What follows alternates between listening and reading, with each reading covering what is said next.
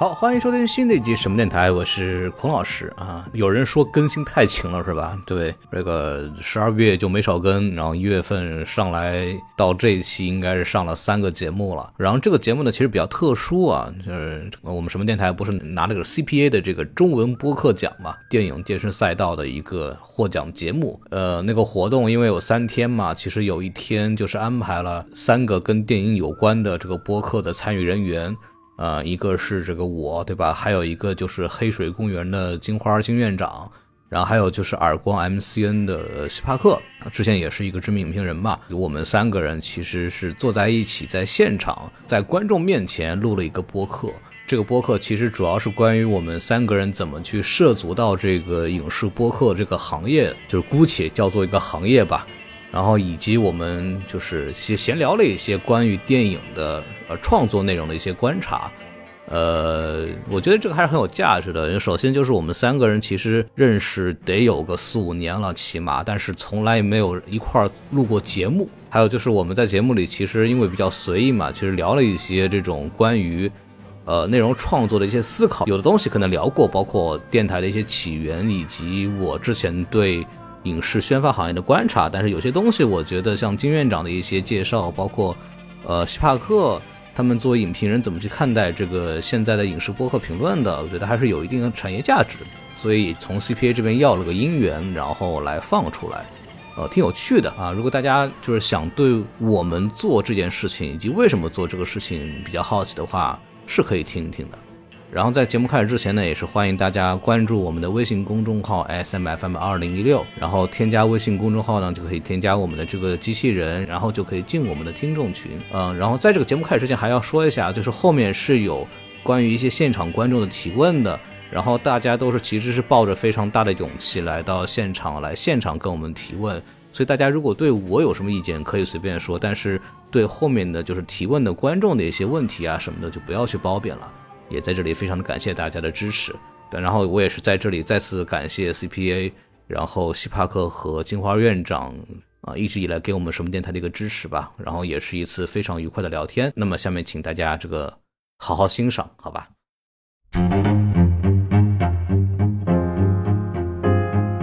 大家好，今天我们聊聊这个我们如何踏上影视播客之旅的。其实我们之前也没有对过，咱们先。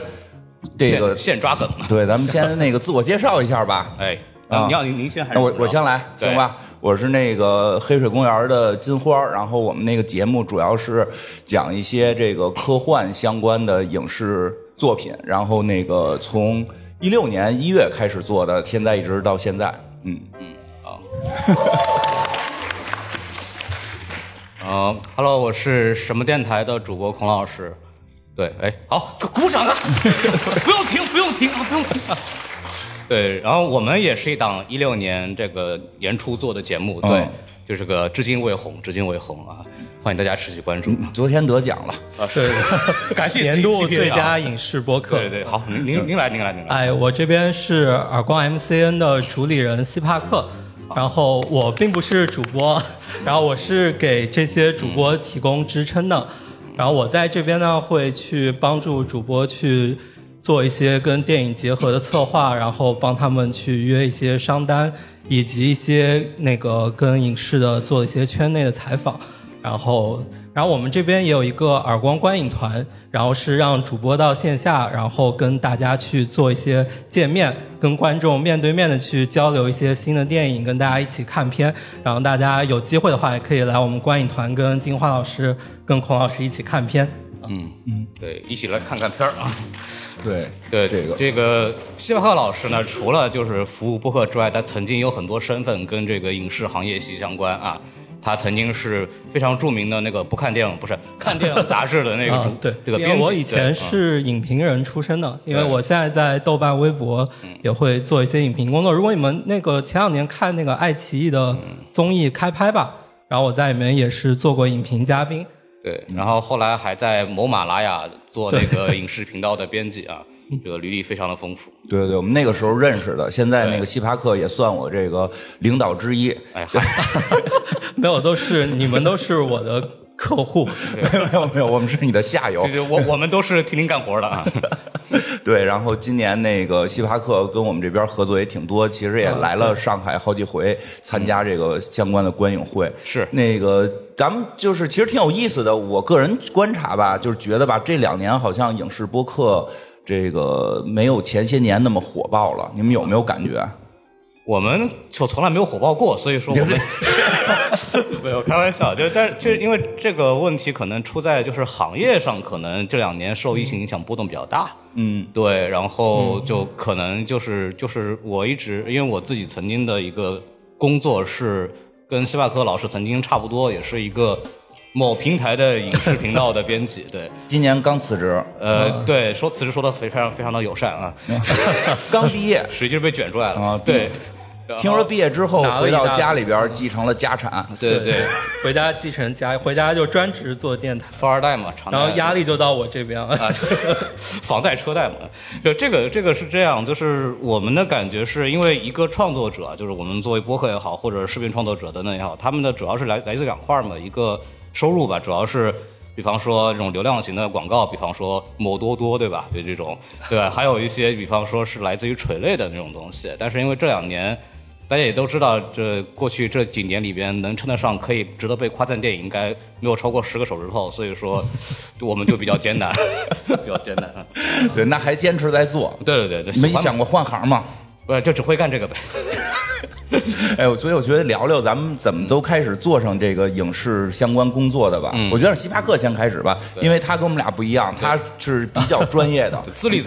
早。对，我是看着他的这个文章长大的。对，我们也是，对吧？小时候一直都买看电影。是。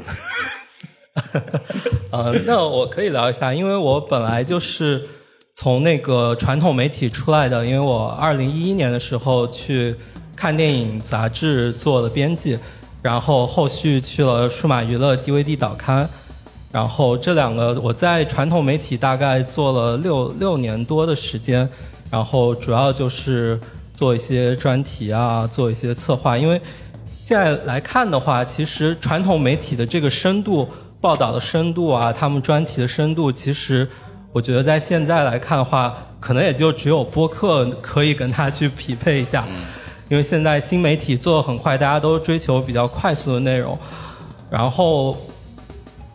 当时我们其实像在杂志里面做专题的话，可能当时我们刚进看电影的时候，我们主编阿郎老师其实就跟我们说过，如果我们要去采访一个人的话，就要把他之前所有的采访都去看一遍。如果我们要介绍一个导演的话，至少要把他的作品都要去熟悉，然后知道他以前都说过什么。我觉得现在的一些媒体或者一些采访，他们其实非常快速，其实没有我们以前做纸媒的时候做的那么深度。对，我觉得这个也是我现在为什么这么喜欢这个播客这一行的一个初心，因为它跟我们当年做的东西其实是有一定的链接的。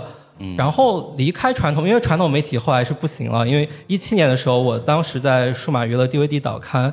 然后那时候主编是101老师，然后那个杂志在2017年的时候就停刊了。然后后面我就转行去做互联网的内容，然后在格瓦拉生活网做过一段时间，然后就是在那个2017年到2018年期间到了喜马拉雅。喜马拉雅的时候，我当时任的职是喜马拉雅影视频道的主编，然后就是在那时候就跟孔老师跟金花老师大家的交接也会比较多，很多年前了，就那个时候可能在座的很多人都不知道什么叫播客。对，2017年的时候还没有小宇宙，然后喜马拉雅基本上是一个播客比较大的平台。但因为这个平台它的内容其实非常杂，它里面会有一些相声，有音乐，然后会有一些说书，扎哈基，对。然后它的主要用户其实并不是播客的用户，然后其实更不是影视的用户。然后当时对于我们来说的话，影视赛道是一个非常非常小的赛道。当时我们那时候开周会、开例会的时候，可能影视赛道会排到倒数的几名，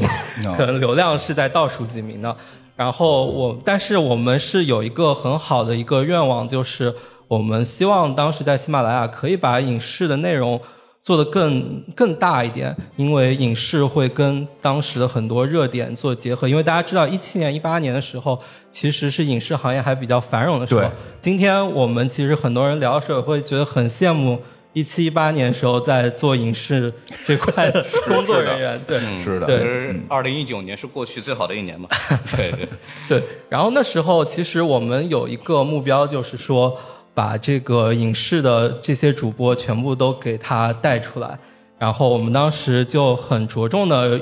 做了这些影视主播运营。其实如果包括当时我们最头部的其实就是黑水公园，然后像下面其他的比较上升期的电台，像当时的硬核那时候叫摩拜电台，然后因为他们怕被摩拜单车告，所以后来改名叫硬核说。嗯，对，后来摩拜也没有了，他们还在啊。对，摩拜没有了，但是硬核说还在。然后就是像孔老师他们的什么电台，对，然后还有一些现在已经不太更新的电台，那个电影罐头啊，然后还有贝壳电台，对对，这些现在已经不太更新了，但那时候也是我们合作比较好的。然后我当时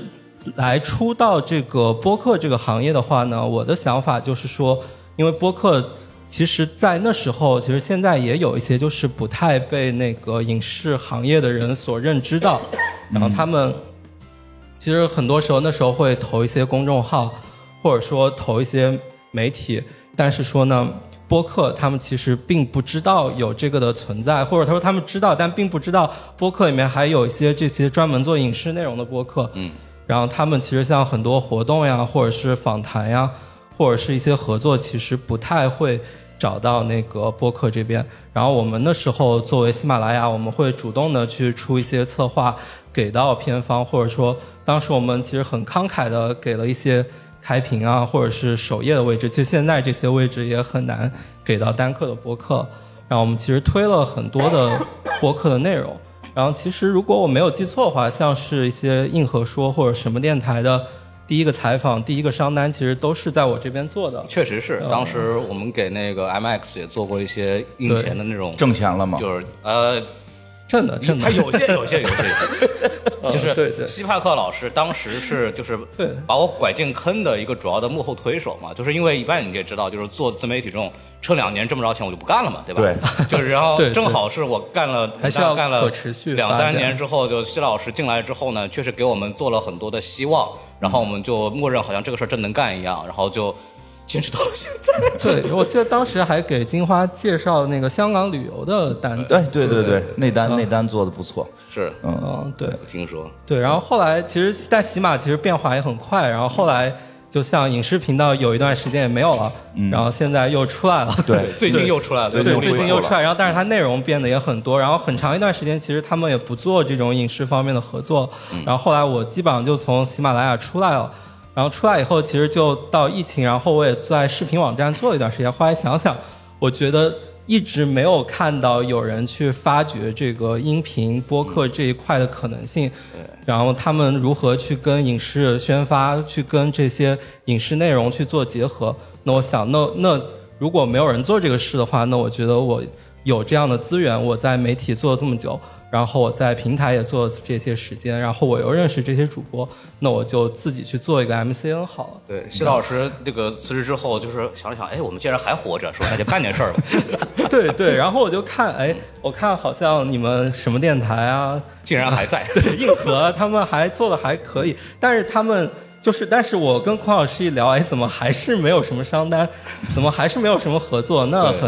那我来帮你们去做吧。然后我们就做了这个耳光 MCN， 然后就是说希望去帮行业去看到播客的价值，然后希望去让他们让播客这些能获得跟传统的媒体能差不多的待遇，然后大家可以去坐在一起去讨论啊，去做一些采访。其实我们做了2-3年的这个其实也是蛮有成效的，包括我们签约的这些电台硬核说呀樱花呀那个孔老师，我们其实有一些商业的合作，包括一些采访。对，电影不无聊也是我们的头部电台。然后像北京我们一般活动都会有一些电影不无聊线下的见面活动，然后上海的话我们有疗养院，然后有那个金花老师有时候也会从北京过来，我们今年做了闪电侠跟碟中谍，对我不明白，上海的不叫我，都是每回让我不是北京的不叫我，每回都叫我来上海，主要为了给我报差旅。闪电侠那期就是这个金花跟我们一块儿，那怕我说话搂不住，对对对。然后今年其实我们感觉我们今年发展的还可以，然后也被行业很多看到，像我们今年像疗养院的两位主播小猪猪、石头姐，我们有戛纳电影节的邀请，是我们唯一一家中文播客在戛纳电影节做的专访，然后我们在戛纳还传回了前方的直播，然后包括我们前两天那个陀老师在给喜马拉雅做的一个新的节目，现在还没有上线，但他前两天去采访了那个拿破仑的导演雷德利斯科特跟主演凤凰叔，我觉得这样的待遇，其实采访他们呢，当时我们群里面就只有中央电视台然后这些那个比较大的媒体，然后我们这边能够作为一个播客去采访，其实我们也是很荣幸的。然后我们其实看到我们这几年其实把播客跟电影做的一些结合，其实还是很有一些效果的。我们之前也是那个斯帕克老师帮我们联系采访那个蜘蛛侠纵横宇宙的两个制片人、两个编剧，对，然后这个当时也是在听众群引起轩然大波，你们也配对吧？就是对，配可以，配你配可以对，很感谢西帕克，因为今年我们跟星巴克有好多合作，因为我们其实经常讲很多上映的超英的电影，然后老有人觉得是给钱了，其实一直都没人给过。对，然后尤其是漫威从来不给钱，然后不光不给钱也不理我们。然后是这样的，对，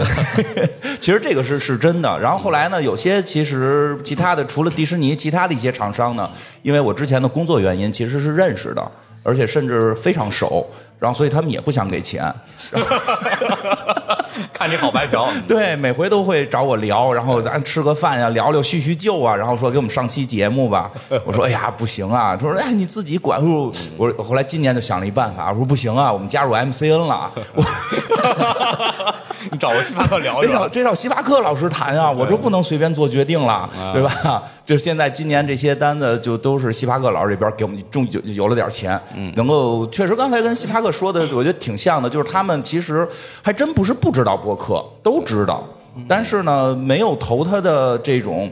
预算吧，可能是、就是大家知道这个行业里90%的宣传费去哪儿了吗？去抖音了。对，他的预算好像是没有的。其实我们之前经历过很多商单的时候，都是说你必须是视频才有预算的可能性，所以甚至有些我们拍成视频，最后只发音频，视频是交付使。对，有这样的，然后那个，但是有了这个耳光之后，我们就可以以观影团的形式这个来去解决这些问题，我觉得还挺好的。对，孔老师说吧，你这个怎么你原来干嘛的主要是，然后怎么就改成做影视了？我这个比较曲折，是这样的，就是如果早期听我们节目的人，就是我们一直都说我们是一个相声风格的影评电台。对啊，然后这个就是我们把相声放前面。但这个逻辑是这个，是因为我和我的最早那个搭档王老师，然后我们两个人在洛杉矶的时候号称高校天王，就是说相声嘛，在洛杉矶各大学校里边，这个春节中秋晚会都会看着我们，对，然后就是说各种相声这种东西，因为我们两个都是因为什么类型的，就是正儿八经的相声，传统的，自个儿写。然后会改现代的，会改也会改传统活，像什么论墨我们都说过，会改完全不一样的东西。对，然后你看王老师之前呢，这个有稍微上点岁数还玩过人人网的人，可能知道有一个叫哥伦比亚大学相声社，当年做过一个相声叫《如此那贤》，然后他当时在网上小火了一段，后来我就那时候他在哥大嘛，然后我那时候在 UIUC 一个美国中部的一个学校，然后我那时候在网上看他火了，那时候我在 UIUC 有相声社。然后我就跟他就在微博上搭上线了，就聊说一块儿以后干点什么，因为那特别逗。我们那时候在纽约见面，我们把那家饭店直接聊关门了，有一块儿聊4个小时，全是闲白没有正话。对，然后就觉得干点什么。然后后来特别逗，到了我那个本科毕业的时候，就是要择校问题嘛，就是有两个学校来选，要不去 NYU 对吧，要不去 USC 南加大，一个在纽约，一个在洛杉矶。然后我那时候就问那王老师说那个我这怎么办？王老师跟我说来那个纽约吧，来纽约吧，对吧？去纽约研究相声。对，你说我们这个口音多标准，对吧？就来说相声来，跟我说，对。然后我说这王老师，我这美国中部的零下30多度，我见过啥样，对吧？我是再也不想去冷地儿了。对，我说就直接洛杉矶，对吧？然后这个没想到啊，我刚来洛杉矶大概3个月左右，我那个时候在那个学生会那事儿说您会干什么？我会说相声。我说那您来一段呗，我说对口的，我不会说单口的。我说那您找一搭档吧，我说那且找着吧，对吧？且找着吧。然后过2月，这个王老师就给我发了一微信，说孔老师，您在哪儿呢？我说我在洛杉矶呢。我说王老师您在哪儿呢？我也在洛杉矶呢。对，我唱也来研究相声了。对，然后我们俩就后来就搭了嘛，搭成一对儿，然后。说走一个你看看，对，然后别祝你成功啊，别上厕所啊。然后完了以后，我们两个人就开始发现一个问题，就是只要我们两个人都想当逗哏的，只要我们两个人在这个饭桌上出现，就是这个桌上只要同时有我们两个人，这桌饭别人不用讲话。对。然后我说我们要不干这个能不能干得过？我说整一个就是靠说话能挣钱的节目吧。当时还特别天真，上来就想着挣钱，对，特别天真，对。然后那个时候其实比我们更早的一批，我们叫播客 1.0 时代的一些播客，比方说糖蒜呐，比方说闲白啊，现在已经很少有人提他们了。对，但是闲白电台真的是我的启蒙，就他们到现在已经有10年左右了，应该有，对，10年多了。然后当时我怎么知道播客这件事的呢？就是苹果有一个叫 Podcast 的软件，大家都知道，当时就已经有了。然后我们那时候就搜相声2个字跳出来，闲白电台。对，然后就发现就是这事儿我们干得过，这我们也能干，然后就干了这么一个事儿。当时我们两个聊的时候，是我们聊留学生活，对吧？就是那个时候留学还比较就是别人还好奇嘛，那时候那个亚美利加这个国家还不是特别的这个那么的凶恶，在中国看来，对吧？然后我们那时候就是聊了这挺好的，然后我们就说那个什么聊了，后来发现因为我们在洛杉矶得天独厚的优势就是好莱坞，然后我又是在南加大就是传媒学院嘛，安娜堡的，然后学传媒的，然后我的方向是娱乐产业，对，所以说我跟这个华人的圈子很熟，这块的就电影娱乐行业的，然后就后来就是发现当时还有一个问题，然后现在也有，但是发生问题的方式不太一样了，就是当时的中美的这个电影也是不同步的，然后美国会早2周左右，对，然后我们有一个先发优势。是对，然后我们就说要么就是做影视多方便，也不用想选题，每周都有新片上，对不对？有那时候超英电影刚开始火，然后我们就说那就干这个吧。然后我的很多朋友当时就是大家现在听过我们电台的，就是5个人嘛，除了我之外，像小松啊、大老师啊、喜多啊，他们这帮人都是什么毒舌的，什么北美的御用写手，就是之前就是认识还是通过做节目认识的？有通过做节目认识，有的是学生会的学姐，就是同专业的，像小松是那时候本科。就是大1过来念书的那种，然后他这个学电影的一部分嘛，然后就当时就遇上了，然后我说要不，然后那个时候我们就是几个人在一块，每周就是周末看电影，然后就开始录节目，录完节目之后周一就在想我们周末看什么，就那个很纯粹很快乐，因为大家还在上学或者刚开始工作，就是也比较有空，然后也很单纯，然后就这么保持这么一个习惯到现在，然后就发现就大家几个人在一块聊天，互相能接得上话，这个对我来说是一个很重要的，大家这个我们现在在讲播客时候强调这种所谓人和人交流的这种同感什么东西，其实就是我们那时候就发现我们之间这几个人有这种东西，然后就是你看经历我们这么多年来还经历过大家都回国，现在我们有5个人4个人在国内了已经，然后还能够坚持到现在，还一直在我们5个人在这录去，就是还是一个很值得珍惜的关系，所以就坚持到现在了。其实中间很长一段时间没挣到钱，但是纯粹就是因为这个社会给我们带来太多的压抑了，然后我们需要有一个空间跟最信任的人在一起聊聊天，然后我们每周末得到一个情感的释放，就哪怕骂烂片，对吧，也行，然后就这么个坚持下来了这么一个事情。不错。然后后来这个听说也因为这个做播客找到了相关的工作。对，后来就是我上一份工作就是因为就是内容频道编辑嘛，然后我在做播客期间就认识一些我们现在说UP主也好，或者视频达人也好，然后那个时候就找工作的时候我就的那个我老板那时候就跟我说您这个能干点什么，我就把当时喜马拉雅那个节目排名拍上去了，好，您来吧。对，就这么简单一个事。对，其实做播客对找工作有很大帮助。我最后一份工作也是因为做播客找的。对，就说您那个时候，我还记得有一个横幅嘛，就是说某某电影不到多少票房就杀进花几天嘛，对。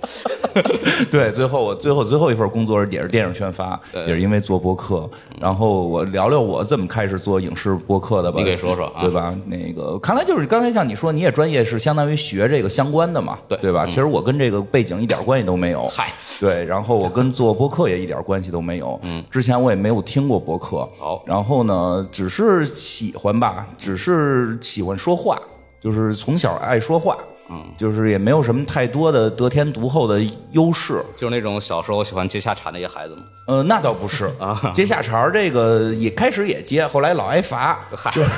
就绑回去了。所以你没看我就是做播客，不是特别爱接下茬嘛，就是被绑回去了。但是呢，这个就因为自身呢也没有什么优势，刚才说了，胡同里长大的孩子，就是你想跟这个异性多交流的时候，不是不招人烦呢，就得会有眼力劲儿，是，就是你得会说话啊。我从小都是这么培养出来的，所以很小的时候就知道说哪句话谁高兴，说哪句话谁不高兴啊。然后呢，你应该去奇葩说呀，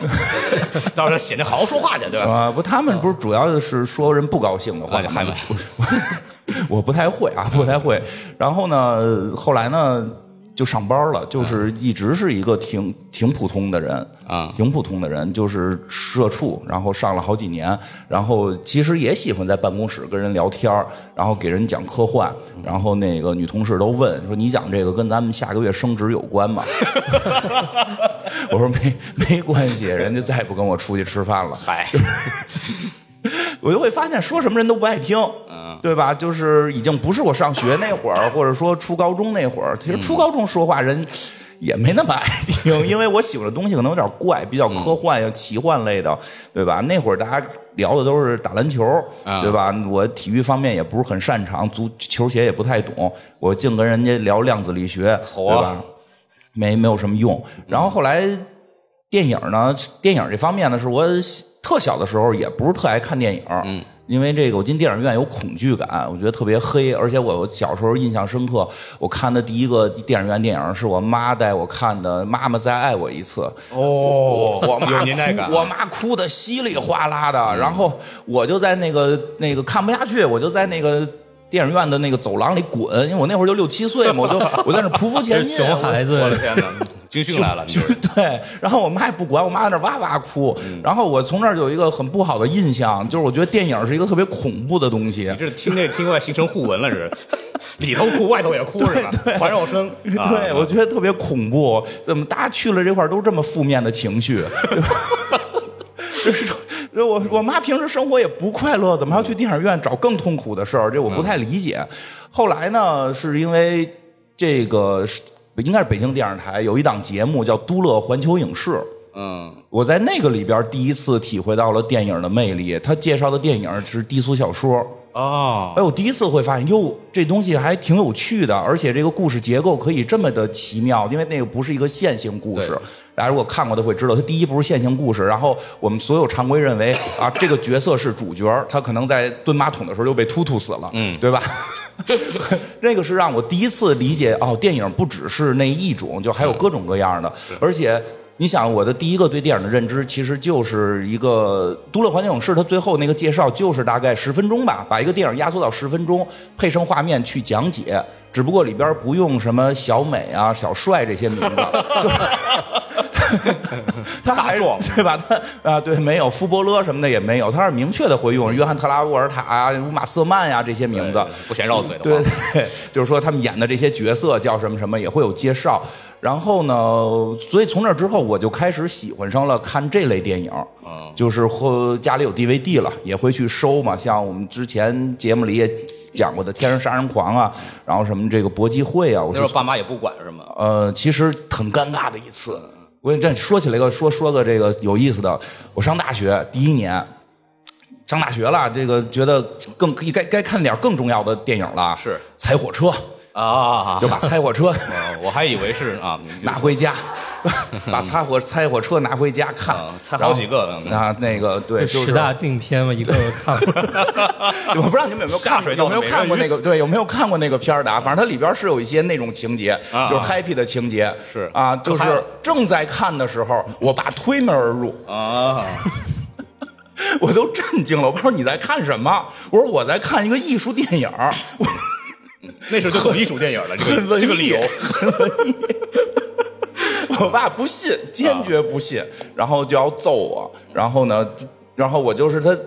那个碟是借来的，然后我爸就要没收嘛，就在训我的时候，我还在继续看。然后我记得那个场景应该马上就变成了第二天早上起来，他们拿床单，你不这应该没人有人看过吧？我先问有人看过《拆火车》吗？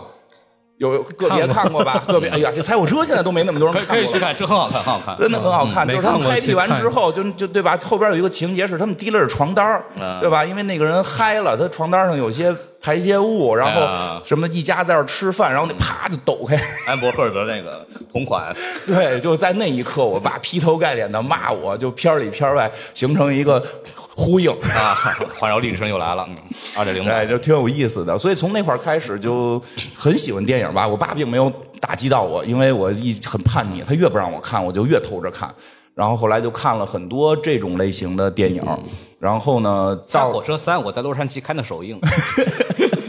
然后可以，然后呢，这个后来呢，看的多了之后呢，也喜欢看一些超英相关的，因为其实也挺有意思的。因为我后来看漫画，小时候也喜欢看那个《龙珠》，对吧？这些漫画日漫都看，后来也改看美漫，就是。其实就是对好莱坞的，说白了，其实对好莱坞那种文化就是开始感兴趣。对，《X 战警》也是我上大学那会儿刚出现的，因为《X 战警》喜欢上了超英，然后会去看漫画。然后到了2016年左右的时候，艾文就是跟我说，其实我们之前是拍视频节目的，也是讲那种社会性话题，比如那个什么哪个饭馆有一个服务员拿开水给人浇了，你记得有这个事儿吗？啊，对吧？你看就是没记得，我那个年代你还小呢。对，有那个吃着吃着饭口角起来，什么年轻的是那个服务员拿开水一锅开水给人泼了，我们就讲这个。就是你要是当时就做播客，要坚持做视频，现在没播客，早就火了。没有，成功不了。我觉得这个梗我很多地儿都说过，可能好多听众都知道。就是我们当时学的是梁文道老师的《1001夜》啊，我们穿一黑衣服，在那个北京的那个晚上走。我们在夏天开始拍，拍到10月份就停了，太冷了。对，就我还以为城管不让了呢。太冷了，走不动了。后来这个艾文就跟我说那个咱们不行，改音频吧，而且好剪辑一点，对，关键不用拍。对，不用拍，主要我也不是很上镜啊。说我那还得老得挡我肚子，怪麻烦的。然后就出声音吧，比较简单一点。然后就开始录了播客。然后所以开始选题的时候，是因为我个人觉得吧，那个时候我觉得我小时候看电影，其实介绍了很多像什么暴力美学的这些电影。我觉得当时的互联网上，因为看电影那会儿慢慢已经没有那么多人看了，已经不再流行了。然后互联网上流行的很多的影评，我觉得也没有去介绍类似于暴力美学呀，或者这种科幻相关的东西。但是以前我在看电影上看到过很多暴力美学，是看电影我觉得特别主推这个哈，特别喜欢。为什么呀？知道吗？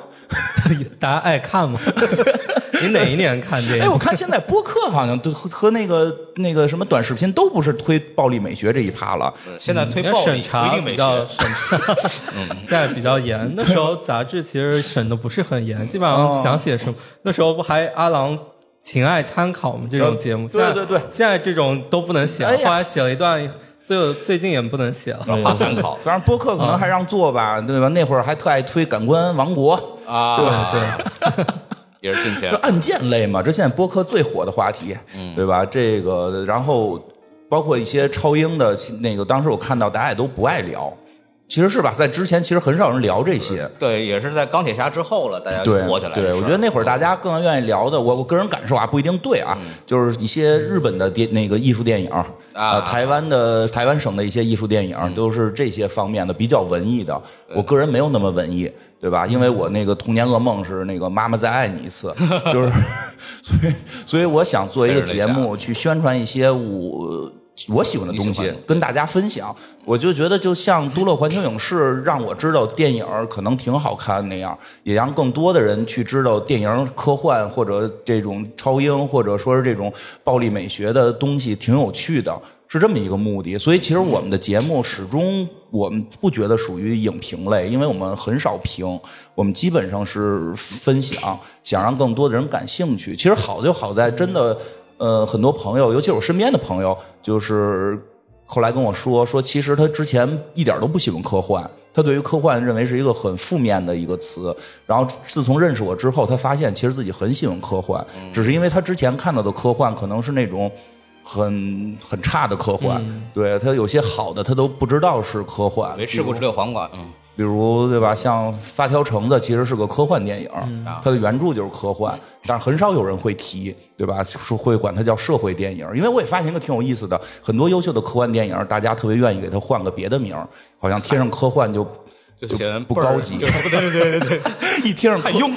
上科幻，大家主要真的那会儿你一贴科幻，你脑子里想起来的就是铁血战士，小孩看不懂的，对，所以我想给他正正名吧。然后而且那会儿我也发现，其实当时还有也有些做科幻的那就是相关人员吧，我觉得他们纯做科幻的又过于的严肃了。因为做科幻的其实很多是书，对吧？亚瑟克拉克那个年代的三巨头、黄金三巨头那些作品，硬科幻，硬科幻，人就比较在乎我这个的科学道理对不对？是对，而且就是比较在乎我的文学性啊，对吧？得往高了拔吧。我希望更接地气，让更多人知道。所以我们是从这个初衷开始去做的这些东西，所以我们节目可能确实跟，因为现在影评节目挺多的，我们节目可能不太一样的就是不怎么评，因为我觉得我所面对的听众更多的是普通人，他们不太需要知道什么推拉摇移的细节，不太需要知道表演的时候到底要怎么去拿捏，我觉得更多的是这个故事给你的生活带来了什么感受。对，我们更多讲这个。其实我现在觉得我们属于长解说，就人家都是那个3分钟看完一个片嘛，对吧？我们是把1个半小时片讲出2小时的时长来。我们现在也有这个东西，就是批什么惊奇队长这个2这个节目比那个万字解析，对，这个我们也做了，前比电影还长呢。这个惊奇队长还是得评一评。哎呀。对，就是刚刚金院长说那个他不评嘛，我觉得这个其实是个很好的思路，因为不得罪人。就是我们当时这个。我们是个，就是认为确实是个影评的电台，因为我们确实把很多的精力在用在剖析这玩意儿到底好不好看上面。然后我们的一个逻辑是因为我们人多，然后呢问题就在于人多就会吵架，就看完部电影出来之后就吵得跟打了个热窑似的，对，然后说那得说服对方啊，怎么办呢？然后就回去找资料去。对，因为这个片是这么弄的，好家伙，所以他应该是这个样子。我读到导演这个，他以前是怎么想的，所以这个他一讲这个意思，就是会让人吵架。对，然后就为了谁也又为了说服谁，然后就后来就说这个节目里边就后来就变成一种有对抗式的这种东西。对，就开始聊。你们是那个奇葩说，我们经常会这样，就是比方说小宋老师，我现在给你30分钟，你陈述你理由。然后我就开始记笔记，1、2、3、4、5，然后他会说我这几个点我觉得不对，对方2遍发言，就开始聊这个东西，然后就很多听众就替我们吵架嘛，就是这样，有热度，对，就也是觉得好玩。其实我觉得吐槽这个事儿，就让我说一点，就是吐槽这个事儿，我觉得它不是一个说我要证明你错了我对了，就是吐槽这个事儿，它是一个娱乐节目。它是一种相声，它是一种喜剧，就是我们无非是用一种比较好笑的方法，然后来让你明白我们在表达什么东西。我觉得这个是一个很重要的点。还有一个是其实我们到目前为止，我们觉得我们做节目真诚很重要，是我们确实在给大家去说的是我们为什么觉得这个电影不行，或者我们为什么觉得这个电影行。然后我们其实是在这个过程当中，我们是在剖析自己的观感。就是我们不是说我们要说这个电影不行，我们是说我们觉得电影确实不行，为什么不行？好奇怪，就是我就感觉不对，然后我就当嘴替，对，就是感觉不对，然后我们互相之间可能又就讲不出来，然后就回去在想到底怎么回事，就捋。然后因为我们其实这几个人，像我自己也不是学电影的，就是我对这个什么各种拍摄编剧小也不熟，但是为了给大家讲明白，为了说服他们，就是学去了，我得学去。对，就是我是这么个过程当中来认识电影的，所以我其实整个就是不能说学习电影，就认识电影、理解电影这个整个过程，然后把我现在变成这个所谓当时是某个平台的影视编辑，就是因为我是在做播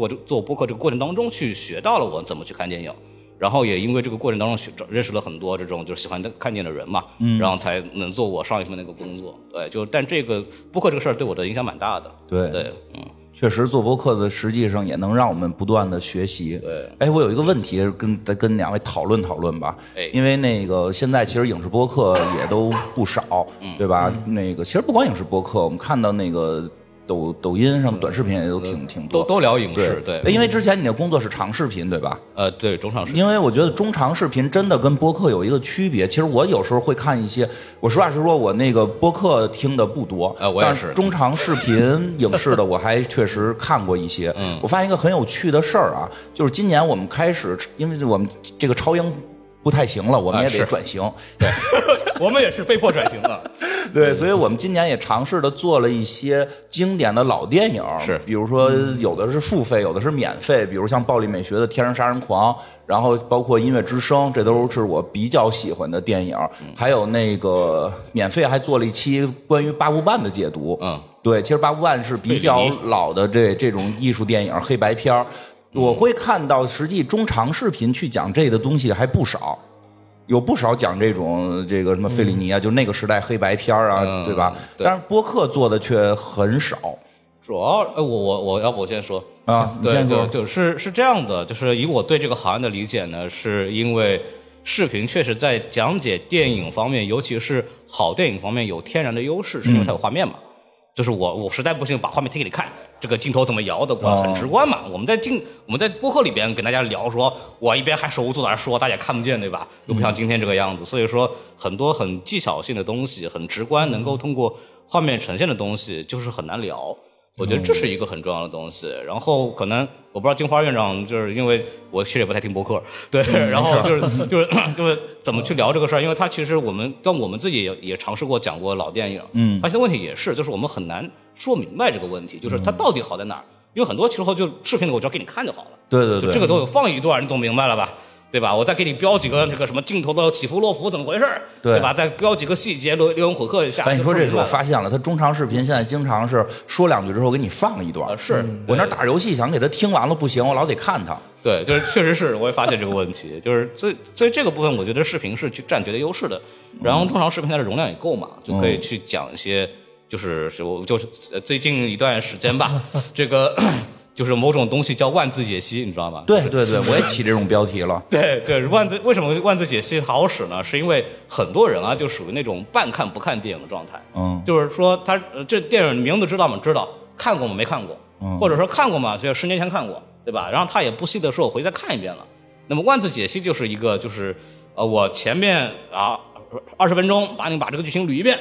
然后后面再给你讲一讲那个它里边很多幕后故事啊，什么怎么这个立项的呀，然后中间可能夹一点他个人理解或者有一些什么拍摄细节等等啊，然后就它是一个很好的代餐嘛。对，就是很多人可能就是因为这个东西，所以它的受众面非常广。哎，我就觉得并且它又不像那个什么5分钟说电影，说我看了以后我 low， 对，就是我看着万字拆解，我好歹也是有信息量的。对，它是一个电子榨菜嘛。我就觉得这万字拆解咱播客不能干吗？万字拆就主要是还是一个也可以干，但你就要考虑万字拆解其实它是有稿子的，对，它是念稿子的，它是逐字稿，这个是不一样的，对，跟播客这种陪伴闲聊的这种方式不太一样。我们这1个半小时的节目也够万字了，我估计。对，肯定够啊。对，我们每次把那个音频转出来3-4万字都很正常。对，播客我可以说两句，因为就是那个我是从那个文字时代过来的，文字那个媒体时代，其实像这些经典片子，你们知道那个看电影后面每次都有什么经典解读啊？对，那个特别爱看。对对，那个我们那个叫我们当时做的时候，那个叫固定版，就是每个人每个月你没有任何工作，你也要领一个这个版来写。对，然后那时候我们找资料，其实包括除了我们那个纸媒杂志，包括我们在豆瓣上面写的一些评论，或者是我们在其他一些论坛上面写的评论，其实当时已经很多这种网络影评人或者是纸媒的影评人已经把这些片子拆得很细了。然后在我看来，就是现在的这些万字拆解其实是把我们那时候做的工作又重复做了一遍，以不同的形式展现给那个新一代的观众，就是从没有在当年在纸媒上面看过这些文章的，或者就是那当时我还会买一些 DVD 蓝光，其实我们当时做这些固定版的内容的时候，其实很多也是从那些国外的资料或者是那个蓝光上面去扒的这些评论音轨下来去做的，然后其实现在做基本上也是类似的，或者可能还不会有我们那么细，它没有蓝光它就去 IMDB 上面或者维基上面看一下词条，也可以出一个万字解读。但我觉得播客不一样的就是它其实没有这么强的资料性，或者有的播客它也有资料性，但更多是大家个人的感受或者是几个人之间对碰出来的一些不一样的观点。我觉得这个可能是当时纸媒所不具备的，因为纸媒毕竟是一个人去写的嘛，对，然后多个人的这种联合的这些创意，这些对撞，我觉得还有这些就是你们自己听众跟你之间的一些默契，一种熟悉感，我觉得这个还是比较独一无二的，这是万字解读这种有固定稿件的这些还是不能比的。你们当时没有想过那种什么，这周我写一个这个方面的这个影评，然后下一周，然后那个时候我不同意，看我下周怎么写。我跟你说，那时候有一段时间，哎，有一段时间我们那个领导就有一个想法，就是说一篇影评我们让两个不同的编辑来写啊。然后我当时就接到一篇影评，那个叫那个存身，你们有没有看过？就是那个一个美国的一个独立片，然后我们就是接了这个片子的影评，然后有一个编辑写了上半部分。然后有一个编辑写了下半部分，然后我上半部分那个编辑特别不喜欢这个片，然后他把这个片骂了一顿，然后我写下半部分，然后我就搞了个转折，但是这些都是表象，然后我们去看内里那里面应该是什么样，然后我又把这个片给夸了一顿，那就谁写下半篇谁占便宜呗。对，然后那篇那个影评上面就数了两个编辑的名字，其实我写的是下半部分，后来我在豆瓣就专门把下半部分给发出来了，上半部分我就没有发。因为我认识很多，就刚西巴哥讲这个事儿，就是他们当年在做杂志的时候都写过这种很细致的东西。我认识很多的就 UP 主也好，或者是那些视频博主也好，他们早年间也都是看电影杂志的读者，对，然后他们就是因为有感于当时有这样的东西，他们觉得视频时代好像缺这个事儿，哎，对，然后他们就观众其实换了新一批，又做了起来，然后很多片就是特别上 B 站这种，观众很年轻嘛，都动不动十几岁，那没念过高中那种。你说的特别对，我也有这种感觉，就是没看过。对，就是像刚才说踩火车，可能现在好多朋友都没看过，在我们那个时代，就是你要是想说自己叛逆点，这个必须看，就是你知道 B 站用户目之所及，他们觉得最好的片子叫让子弹飞，好吧？对，对，就是我们。但我觉得就有一个很大的问题，就是我们当时做杂志，杂志是一个推荐属性的，就是说我觉得这个好，我推荐给你。对，但是做视频或者做播客吧，可能有一个是流量属性的，就是知道这个大家喜欢，所以我就要做这个，然后我不会是推荐一个我喜欢但是没有人看的东西。这是一个很大的问题，这个在我的职业生涯里边，就是经常会跟我的作者讨论这个问题，然后我跟他们的永远都是先活着再说吧，就是对，就是因为这个像做视频时代卷都是卷流量嘛，然后大家都会变成就是你看，就和大家，你在 B 站会可以看到数以百计的《让子弹飞》解析。对，这个最火，因为大家都知道，就是你讲姜文你就火，你讲诺兰你就火，对吧？对，就是，据说现在要给这个《让子弹飞》申遗。对，这个在 B 站是一个很久远的梗，就是给申遗。然后最后变成一个特别逗的事儿，就是诺兰或者《让子弹飞》变成了一个。就是号称自己是严肃向影评 UP 主的一个必修课，或者是一个你的标准，就是我看你这个人 UP 主有没有本事，就看你能不能用自己的方式讲好这两部电影。如果你这两个片子讲歪了，你就完蛋了。对，然后可是有的时候都已经重复了，还怎么讲啊？我就这让子弹飞，我们肯定不会做，因为都那么多人解读，都解读的。感觉裤衩都给扒下来了。可以给大家举一个非常有趣的例子啊，这个让子弹飞，就是姜文到底什么意思呢？其实大家也都很明白，对吧？但是就是不同政治立场的人去看他的时候，不同意识形态人看他的时候，都能从他的这个作品里找到这个符合自己意识形态的观点，对吧？然后就开始打起来了，对吧？就是就动不动就可能上升到一些这个。需要审核来去确认的东西了。对，就有这样的问题嘛，就是到意识形态一个两极化之后，就会有这样的问题，就是慢慢的电影就变成了有某种大家彰显自己意识形态的一种表现。你说这个特别对，你说这个特别对，我有感觉现在好多其实一种影评是在彰显他的立场，而很多时候已经脱离了电影好看难看。现在很多就最近不是有一些片，不是有什么高山呐、对吧？或者我还没看呢，什么海啊、怒海啊这些，可能有一些观众或者影评人是我先有一个立场去看它，然后想办法去表达这个东西。其实电影不重要了嘛，主要是聊背后的他所要说的东西。哎，对，你说这个也是我现在感觉到，我感觉现在很多其实立场成了一个重点，就是大家会屁股坐的不歪才行。对，而且就是有立场讨论的片子可能会更容易能够有量，是吧？这个事儿，我其实有一个经验，我自己其实这2年发现的，就是从像希帕克这一批，就是早期的文字类影评人，其实大家都在聊电影本身嘛。聊导演的艺术的想法，聊电影的拍摄手法，聊电影的表达的一些艺术表达，然后慢慢的可能就是最近我从 B 站上看到的一些风向，就是正儿八经聊电影，告诉你电影为什么拍得好的人，这个视频也没有人看了，是吗？就没有人在乎说这个电影拍得怎么样，大家在乎的是我从你讲这个电影里边能够悟到什么跟社会有关系的东西。就是比方说我举个例子，像前段时间有个韩剧叫《黑暗荣耀》，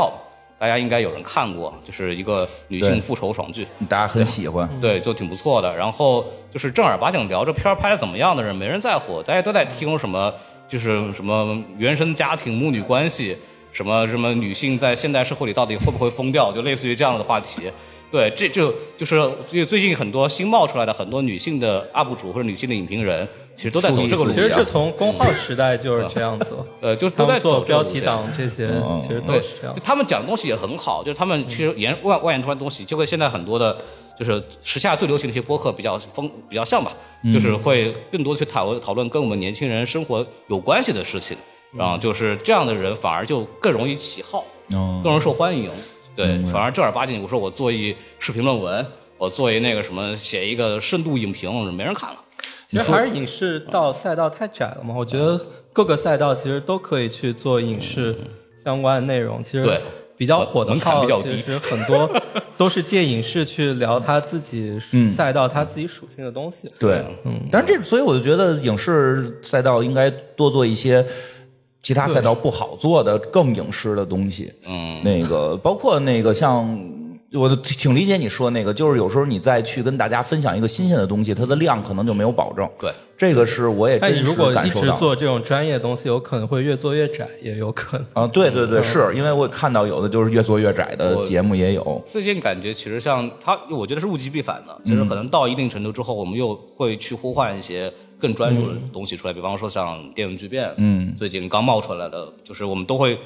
好像以为好像啊，这讲深度电影没人听了，对吧？其实证明就是专业的内容其实是有人听的。对，就是你只要在一个专业达到非常深的地方，你可以出来，其实是有人听的。而且他们的角度我也特别喜欢，就是帮你把一个东西，比如说我就聊侯孝贤，我就3小时给他聊透，你听完这个节目，你就能跟别人吹牛去了，对吧？我觉得这就特别好，这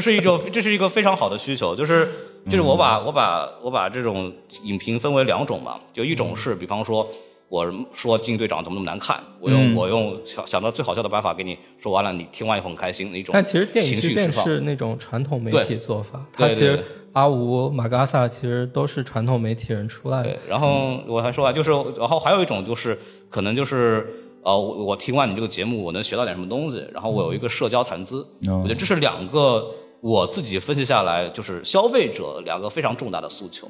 就是比方说我对波米的反派影评的理解就是。很多人听反派影评就是觉得听完之后我确实就是我对这个东西确实有了解了，我有一个70-80分的了解，然后我就可以跟别人说话的时候我有东西可以讲，我觉得这是一个他这个方面需求很大的东西。对，我觉得这挺好的。现在日常大家也不聊电影了。哎嗨，所以说最近像 B 站我观察到的嘛，就是聊电影的人就是电影少了。19年之后示威了嘛，真的变少了。对，示威了，然后大家都开始聊就是综艺或者电视剧很多。对，就是剧现在就是一个像比方说《狂飙》这种。对，然后就是近几年就是一出来就是流量很高。这2年起来的一些节目其实是讲的是剧跟综艺，然后我们就很吃亏，因为我们没有时间看剧。太长了。然后你现在有时间做？对啊，现在全职了，有时间做了。嗨，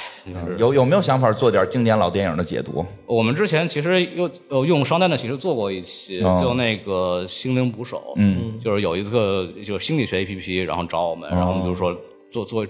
一这挺合适，但是我们那时候我觉得做的不够好的原因是因为我们觉得准备的还是不够充分，像这种老的电影还是需要，因为讲的人很多嘛，所以你要真的讲点自己就是独特的东西还是需要做很多功课的，对，所以我觉得就是正儿八经像瓦嘎萨他们这帮就是专业影评人真的很不容易，就很厉害，积累很深，我们一下子也很难去改善他们在这一块的遭遇。对，就是我们还是尽量说我们用一种这个相声式的方式把这个东西讲得快乐一点，大家能听进去很重要。你说这主意也不错，用商单，其实有时候我们也是商单的话会做一些那个老一点的。对，因为平常可能因为大家对我们的印象可能做院线片嘛，对，所以说讲一个商单没由头，然后说有商务的就有由头。就是你有定义，就是说你们节目就是做院线的？是就是说的那个什么难听点，其实就是方便。对，就是因为就你不用想选题嘛，你每周电影固定都会有新电影出来，然后就是我们讲院线电影已经形成了一种模式了，对，所以说这个方面对我们来说很方便就可以做出来，甚至是这样。之前我们在早期做这个节目的时候呢，还会写一个相对比较详细的关键论点的提纲，当然特别后期像有一些就是一般比较简单的电影或者是什么超英电影，我跟小宋两个人我们聊《惊奇队长》，这个提纲里只有六个字儿。叫优点、缺点、外延，加三个冒号结束了，然后我们就可以对着砍2个小时。对，就是因为这方面可能我们在这个就是金花肯定是有这个意识的，就是我们在这个东西的积累够厚以后，其实可以脱离这种所谓的一些准备来去做一个东西。这因为然后之前我们几个人，金花已经全职很久了，像我们几个人其实工作都很忙，对，基本上就是只有周末那点时间能够抽出来去做节目。在这种情况下，我们要保证1周1到2更，然后大家可以看我们的节目更新频率很恐怖，对，然后我们就是要用这种方式来去做，来维持这个更新量，对。其实电影巨变，我昨天才跟阿吴聊的，其实他们最近很辛苦，他们这个写稿的量也很大，因为电影巨变是我少见的这种长音频里面去做稿的，做逐字稿的，其实他们所有的基本上都是写出来的，而且他们前期做的功课非常多。他们第一期节目其实就做了几个月的功课去写这个逐字稿才做出来，然后他也听了不少我们这边几位的播客，其实都听过。哦，是吗？对，我跟他交流过一些，因为阿吴他之前因为他是传统影评人嘛，然后他之前直播的时候也来过我们这边那个随音和喜马拉雅的直播都来做过的，然后后来其实对这个还比较感兴趣，然后想做这个，但他们做的方式确实是很认真，然后很耗精力，然后也是很深度的内容，我觉得这个是很值得一听的，但不是能复制的。那你很害怕吗？啊，我没有，这不是一赛道的，对，不是一赛道的，就是不是一赛道的，就是确实他们不太会做新片。对，就是我们的目的是给大家，就是其中一个目的，当然不是我们的本来的目的，但是其实达到这个效果了，叫互联网嘴替。对，就是给大家提供一个，就是就是你确实也觉得这电影不行是吧？那你听我们这个聊完之后，你爽快了吗？痛快了吗？行啊，拜拜，对吧？就是这是其中一个大家的很大的需求，不要小看这个，这是一个很大的需求。然后就刚刚想接着西巴哥聊的这个事儿，就是播客这个事儿，确实给了这些传统影评人一个机会。因为我的工作，我接触过大量的传统影评人想做视频，就是然后基本上没有成功的案例，就是成功率为0。对，然后大家我们现在看到的那些，就是我举几个例子，什么《迷影之下》、《培根悖论》，然后那个《木鱼水星》、《电影最 top》，就这些人没有一个人是影评人出来的，这些人全是就是普通影迷。对，然后因为我是觉得普通影迷做的也不错，对，就是培根我看过，经常看，我觉得做的还是不错的。他们是有本事，但是他们有一个很好的优点，就是他们不端着，他们没有形成那种以前的传统媒体给他们形成的一种习惯，对，或者他们不会有一种很强的自我调性需求，他们更拉得下来，然后他们本身的幽默感很强，所以说跟这个互联网能够打成一片，对。但是像传统影评人，我其实就聊下来很多人，就是这个圈里人，我都基本上都聊过一遍，基本上没有一个人能够找到就是互联网视频的那个命脉在哪儿，就是他不知道这个 B 站的梗怎么回事，他不知道 B 站什么东西火，这其实很需要精力去做的。围棋也是靠二段出来的，然后他们就是比方说聊的很多东西大家已经不关心了，对，这个东西是一个很大的问题，所以说基本上就是我一听到什么业内影评人来做，我说就是您做了看吧，就是看您做的开心就行，对吧？就是火不火的，咱们就再说。对，是这么一个事儿。就是对，其实我们其实耳光现在也在做一些帮一些传统影评人去做他们的播客节目，或者去做一些串台嘉宾的活。然后我们去年给法兰西胶片做了一个悬疑电影的节目，是在 QQ 音乐 TME 的平台上面上线的，然后那个也挺有趣的，然后也串了很多像陀螺那个。杨超这些比较好的业内人士来，马凯这些对、嗯，然后我们再给陀螺也在做，今年戛纳做陀螺的戛纳的那个音频节目，然后后面还会有陀螺的其他的音频节目，我们这边也在做，然后后续包括我们去昨天得奖的9号密室，其实也是这样，就是像影评人去那个什么电台他们。主播不同的主播不同的影评人去串台，我觉得这其实挺好，因为影评人他有这种专业的输出，然后去跟那个主播去更我们做调剂嘛，对做也不是，就主播能更懂播客的调性，我觉得这样的组合其实很有趣，我们其实一直都会做这样的尝试，然后我们机构其实也会想未来也可以多做这样类似的内容。嗯，我觉得就是播客的听众还是愿意去听一些是更长或者更详细的东西、嗯、对，我觉得播客肯定是愿意听长一些的，但是反正我们可能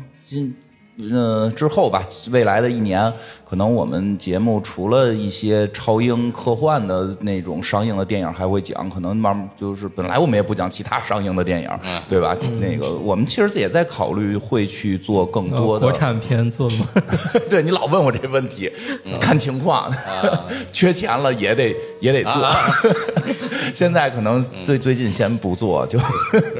对，就是可能会去考虑做一些像刚才我提到的一些老的黑白电影，或者那会儿就是我小时候去让我喜欢电影的那些，因为我觉得那些确实好像很少有人提到去讨论或者去解读，或者去更多的是让大家知道，因为我真的发现了一个问题，大家不知道，就真的是这样。我这可能说的稍微可能有一点点得罪人啊，就是我小的时候刚不是说大学开始喜欢看电影吗？然后那个为了标榜自己爱看电影，为了标榜自己这个真的好像懂电影，跟别人聊的时候我能说我看过什么什么，就是得装文艺人嘛，就是也是有片单的。就是我觉得当时我们的片单好像难度有点偏大，什么第七封印、哎、野草莓是吧、啊？公民凯恩、嗯、对吧？野草莓我没睡你知道吗？野草莓太好看了女主角太漂亮了，穿着大风衣跟岳父、哎、野草莓不就李安那个公看不懂很震撼的、嗯、公公哎，他叫什么叫跟公公一块儿去开公路戏那个、啊、对很好看很好看。看睡的是哪个？是黑泽明的梦啊、对吧？啊，那个公民凯恩也是梦，是我艺考的时候、嗯、他当上面放的片。公民凯恩真的是睡了6天，就10分钟睡一次，太催眠了。太缺觉了，太缺觉了。大家如果有失眠的，可以去尝试一下这部电影。不要，但公民凯恩有可能越看越精神，我觉得也有可能。那就证明，如果你越看越精神，你就是天生做电影这块的料。公民凯恩是一部很多电影技法的启蒙电影。对，其实它核心是技法问题。如果看故事，我真觉得它是一个就是北影上戏老师拉片课的经典教材。对，实际上它也是因为后来看那个就看电影知道啊，它实际上是技法。对，你要是想看技法要去看这个，所以其实也会发现哎，最早光有片单，没有人告诉你这个片子看什么，你也不知道，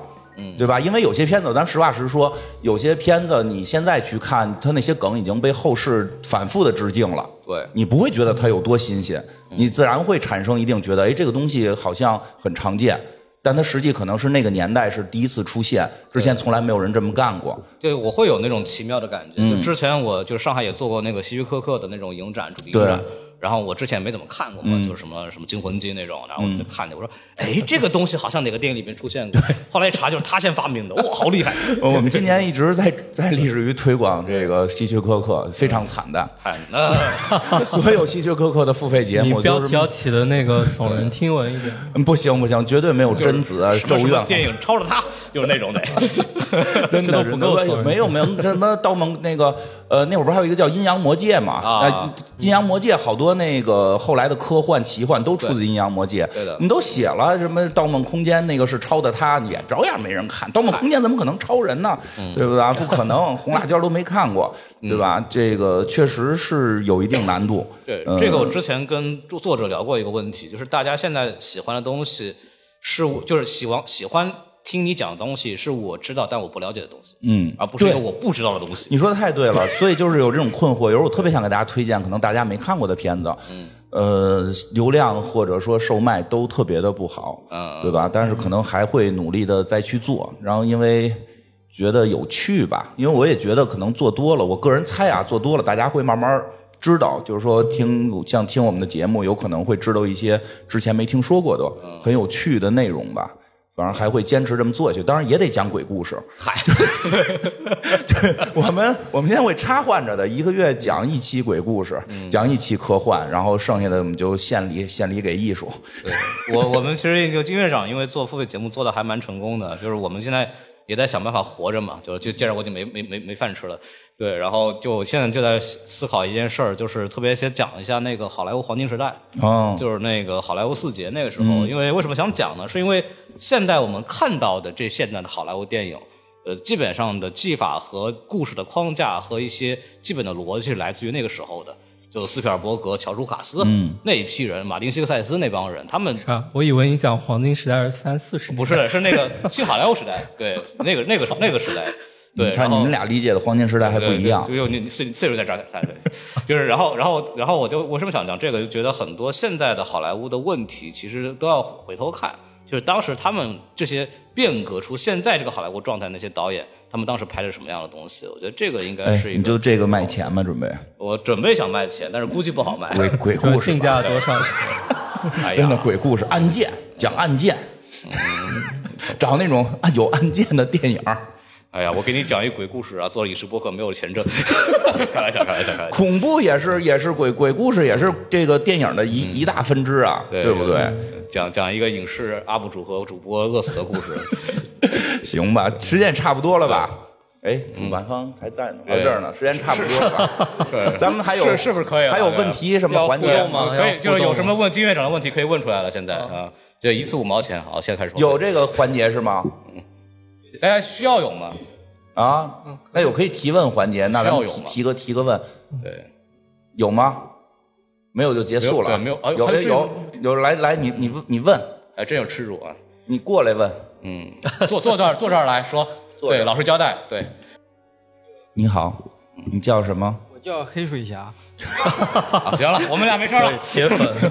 啊、那个我这个问题想了，就是。那个 AI 啊，最近想一个问题，就是 AI 这个东西，你觉得它没有神经这个系统，还有什么多巴胺的这种分泌系统，它可能会发展成这种情绪吗？上来就这么硬核吗？有，实际有吗？实际上，我想它是实际上是那种，它可以像传感器一样。它实际上现在 AI 感受，但它不知道这个东西是疼还是啊，对，就给你设定了，感觉到这个东西有。对，它给你就是设定成。你这么想啊，就是实际上，我举一例子啊，就是这也是我听说的，并不是真的，因为我不是专门研究 AI 的，只是爱看科幻故事，我给你举一个例子啊，就是实际上现在，比如 AI， 其实我们就会去设定说你有一个正反馈，正反馈就是给它的多巴胺。我们的所有的人的所有行为也都受多巴胺影响嘛，对吧？就比如说，其实有一个特别经典的例子，就是为什么屎是臭的。为什么屎是臭的？因为其实狗闻它是香的。对啊，可能以前人也觉得狗屎是香的，然后有人认为屎是香的，有人认为肉是香的，然后吃屎的人死了，因为屎的营养是不够的。你明白吗？所以留下的这波是被自然淘汰下来，你的所有的正反馈全部都是自然选择出来的。AI 的正反馈是我们给设定的，我们告诉他这个饭是香的，这就相当于分泌多巴胺了。它能直接感受这个东西，它是还是人告诉他啊？对，告诉他的。像我们其实没有人告诉我们，是自然选择。现在 AI 因为有人操纵啊，那就是另一个话题。你怎么知道你真觉得屎是臭的是你选择出来的，不是上帝造你的时候给你造的呢？你说的对。对吧？因为现在有一派观点也认为我们活在虚拟世界嘛，就是我们的所有设定实际上是有大造物主的那个设定的嘛，对吧？共济会不就这么认为嘛？我还能再问一个吗？也可以。就是你觉得下一个，比方现在漫威这个宇宙这个电影大家都有目共睹嘛，就这个样子。但是你觉不觉得黑袍这个宇宙将来有没有可能取代这个漫威的这个现在你说吧，要不然啊，你先回答一下。我觉得黑袍只是一种就叫超级解构嘛，超级英雄的解构，就是我们讲，我说就是这个聊漫画历史的话，黄金时代、白银时代和黑铁时代其实也是一个超英被解构和世俗化的一个过程。它是一个超级英雄影视作品发展到现在一个必经阶段，但是它也不会跳脱于就是超级英雄这个东西本身的范畴了，对，所以我觉得它只是一个就是大家看一新鲜的东西，因为它是在超英热的时候它解构才有效果，它不热的时候就没有意义。我对超英的一个看法是，它慢慢会回归到它本来的地位，但它作为一个也不是关键，它作为一个成熟的类型片而存在着，但不会像以前一样，我一出超英就有人看了，还是看质量，跟这个设定没关系。对，说的真好。你说我差不多这个意思吧。黑袍，对对对，黑袍就算超英都不火了，黑袍现在也不是很火，对，只是也就是他没有，毕竟这么多季了，像历史上其实也没有太多热度。你就有时候我们会理解火不火，实际是跟我们的范围有关，就是你周围的人会觉得火。对吧？你周围跟你交流的人，你所处在的这个环境会觉得火，他都没有上院线，对吧？他才挣多少钱，对不对？可以看一下我们那期的播放就知道了。对，他实际没有那么火，只不过是我们你现在就聚集了一堆以前喜欢超英的朋友，或者说你有了这么一个圈层，对吧？然后你可能也看到一些媒体都是你之前因为喜欢超英所获取到的这些信息茧房，对，信息来源，这些信息来源里，他们现在出了一个不错的，就会觉得这个东西好，都会说它好。这时候你就会突然觉得它很火了，但实际你去街上问。没有多少人看过黑袍，微时代更没有多少人看过，是吧？我以为祖国人很多人知道，没有，表情包可能看过，很多人都知道祖国人，你才是不一定看过。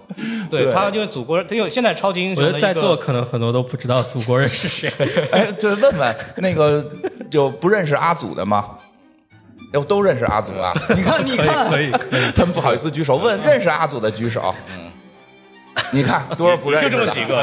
这就是我跟你说，这4-5个认识阿祖的。其实这就是通过你问问题，你就会发现他实际上信息跟你想的不一样。他真上院线也不一定有人看。你知道阿祖为什么会变成现在这个样子吗？是因为就是这些影视的制作方也知道，就现在是一个迷因时代，就是迷因时代就是一个表情包，一个短的视频，他突然在互联网火了，然后这个东西就全传开了。我觉得如果他们也有这个情节，如果放出阿祖的照片来，我估计认识人就更多了。激光烧人的那个啊，对，而你我的朋友，你们才是真正的英雄，就是。好，谢谢啊！我还有，要不然留给其他人，再多收费了，其他人就是趁着现在免费赶紧问，你知道吗？下一个就收你。就是那个关于黑袍有个延展的问题啊，就是像现在不是全世界都，尤其美国搞这个政治正确嘛啊，但像黑袍这种电影，它好像不是这种美剧出来之后，好像也。人家也没怎么抗议他，问为什么其他的那些大公司反而一定要执着于这个，就是政治正确这个事儿？你们说说这个问题，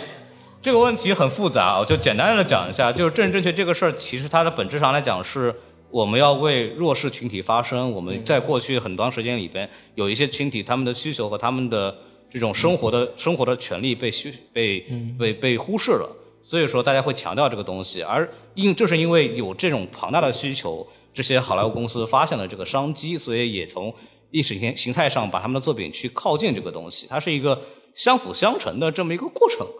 对，就是这里边就是说不是一个什么对错乱七八糟的，就是他们支持不支持，他就是觉得这个他以为挣钱，他就是觉得这个东西有生意，就是因为我讲这个东西以后大家会感兴趣，就这么简单啊、而且那边是一个确实是一个比较复杂的生意系统，在这儿不太方便说，一会儿吃饭的时候告诉你。那我去了。对对，因为确实是。就中国这一块可能跟就是我们行，注意言行就不说就是跟西方国家有很多东西上是有一点脱节的嘛，不太一样嘛。对，大家可能暂时很多人还不理解这个事儿，为什么他们要那么做，但其实是有一定的道理的。对，就这样，只不过就是说，其实就跟黑袍一样，就只不过说他们一落到流行文化，就必然会变异，就是因为他们要为了卖钱或者怎么样，可能会某种变异，就是跟其他的任何东西是一样的。好，谢谢你。还有吗？那咱们有时间吗？还啊，行。最后一个，好家伙的啊，这是来干嘛？送礼来了不是？嗯，来，你叫什么？我叫 Ruby， 老师的意思。哦。然后我想问的一个问题就是，自从漫威也是超英以后嘛，所有的电影就开始变向了一个电影宇宙。哦。就电影不再是单纯，比如一部电影它讲一个故事，它就讲完了，它慢慢的变成了。一部电影接着下一部电影接着再下一部电影，非常漫长的一个故事了。后面的很多电影包括像温子仁导演的叫什么海王二嘛，恐怖宇宙，对，有招魂宇宙，招魂宇宙这种，就好多电影现在开始变成了你看一部也没用了，你得连续看好多好多部才能把这个故事全部了解，那个完成完全了解完。以后的很多电影都会变成这种模式嘛。哦，您来，你说，你先说说。您说。我说呀，我说呀，都不会的，你这是成宇宙的还是少数。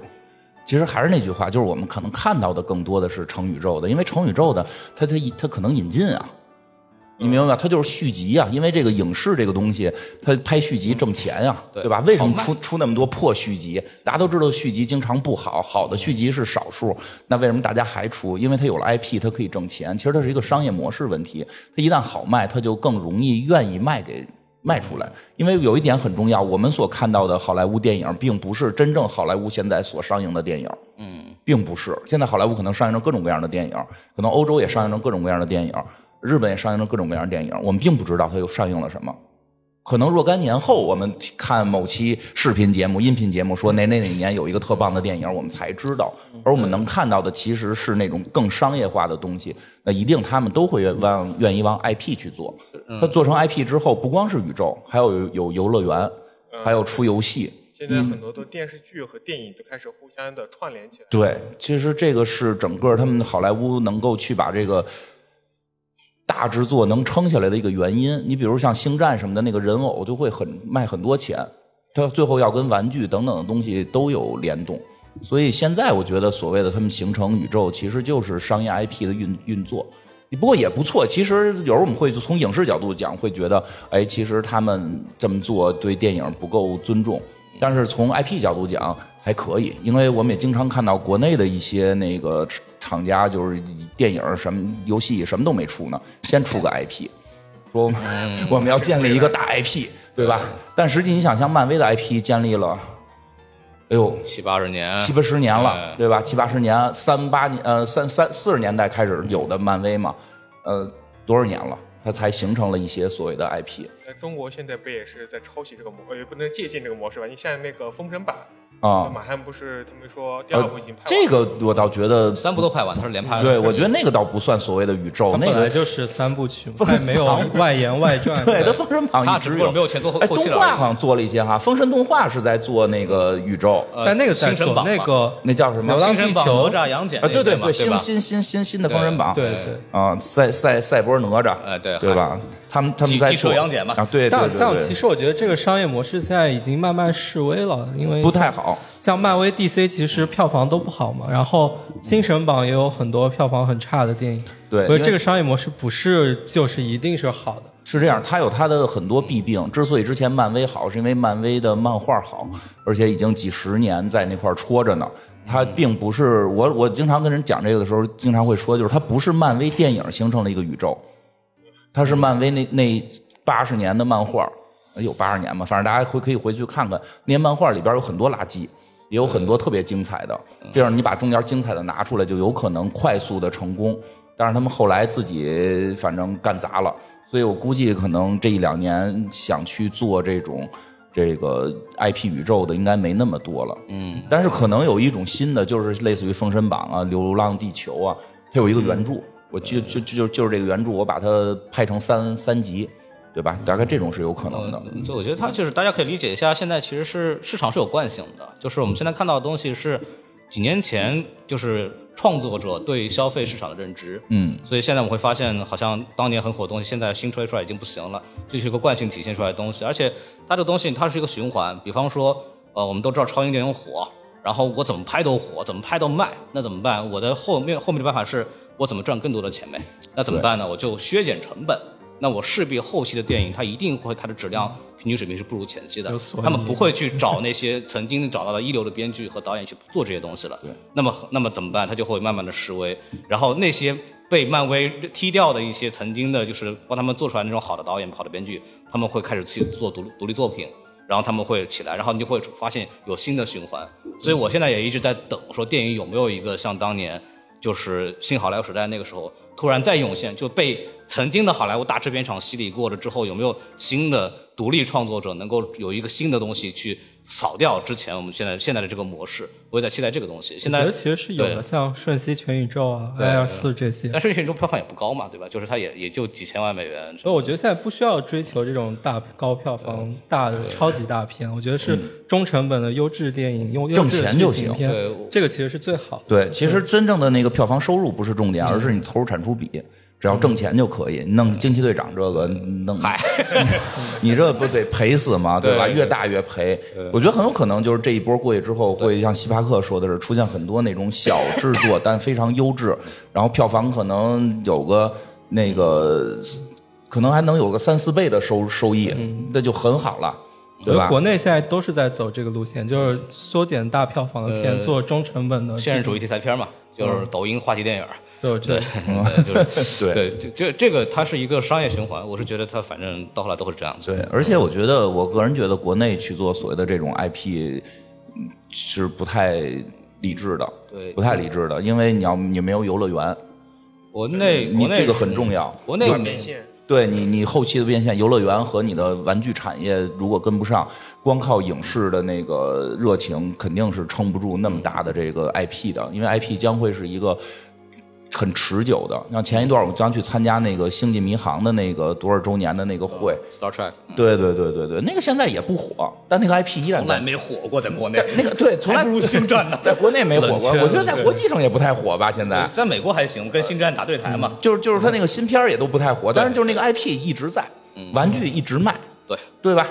就这样。你看最有意思，你看索尼还在玩命的争宇宙，因为人家还卖那个蜘蛛侠那游戏呢，蜘蛛侠游戏好像又要得奖。我可以再补一个点，就是大家知道我们现在好莱坞流行那些 IP， 他们的历史很长，然后你就是这个东西的历史指的是我们就是一个国家有多少时长的流行文化。但是中国的流行文化的流行时间还不够长，因为我们也是40年代建国之后，但是我们的流行文化是断层的，然后有很多的就是乱七八糟的事情发生了嘛，所以我们是断掉的，我们又形成一个长达50-60年的流行文化。然后可能中国的 IP 起来的时候，等到再过几十年，等到就是我们有一个稳定的流行文化的一个脉络之后，可能就会有大 IP 的这种电影出现。对，是的。IP 是慢慢积攒下来的，不是写 PPT 写出来的。谢谢。没事。好，感谢。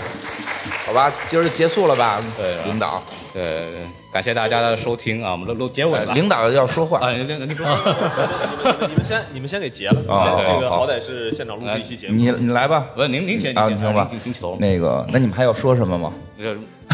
您先结，我没什么可结的。行吧，今儿这个那个现场的这个录制差不多时间到了，然后非常感谢这个希帕克跟孔老师一块儿来这个坐这聊。虽然我们之前都认识，经常见面，还头一回坐在这儿录音，这个真是头一回录音。对，然后那个也多关注我们。这个2个节目，还有这个关注耳光的观影团，然后这个新的一年我也会经常来上海参加这个观影活动。新的一年我还在上海待着。对，然后我们那个电台那个台是苔藓的苔啊，大家可以去搜一下。对，然后感谢大家，再见，拜拜，拜拜。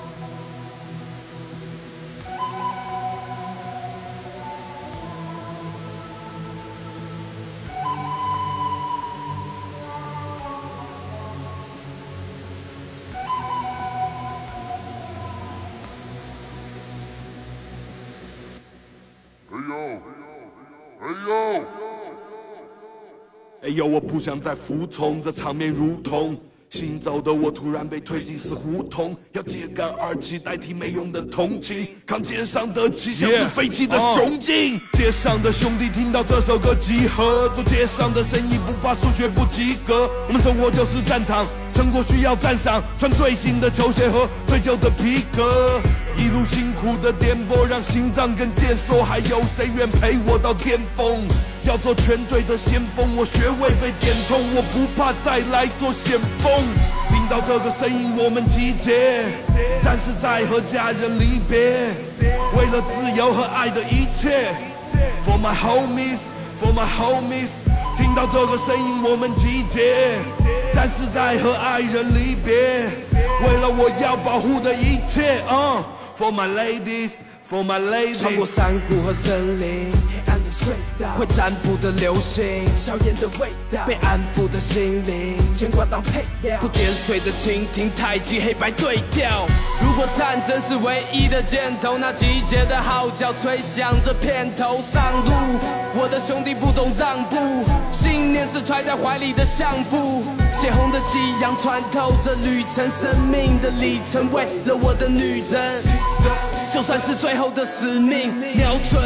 完成最后的指令。听到这个声音，我们集结，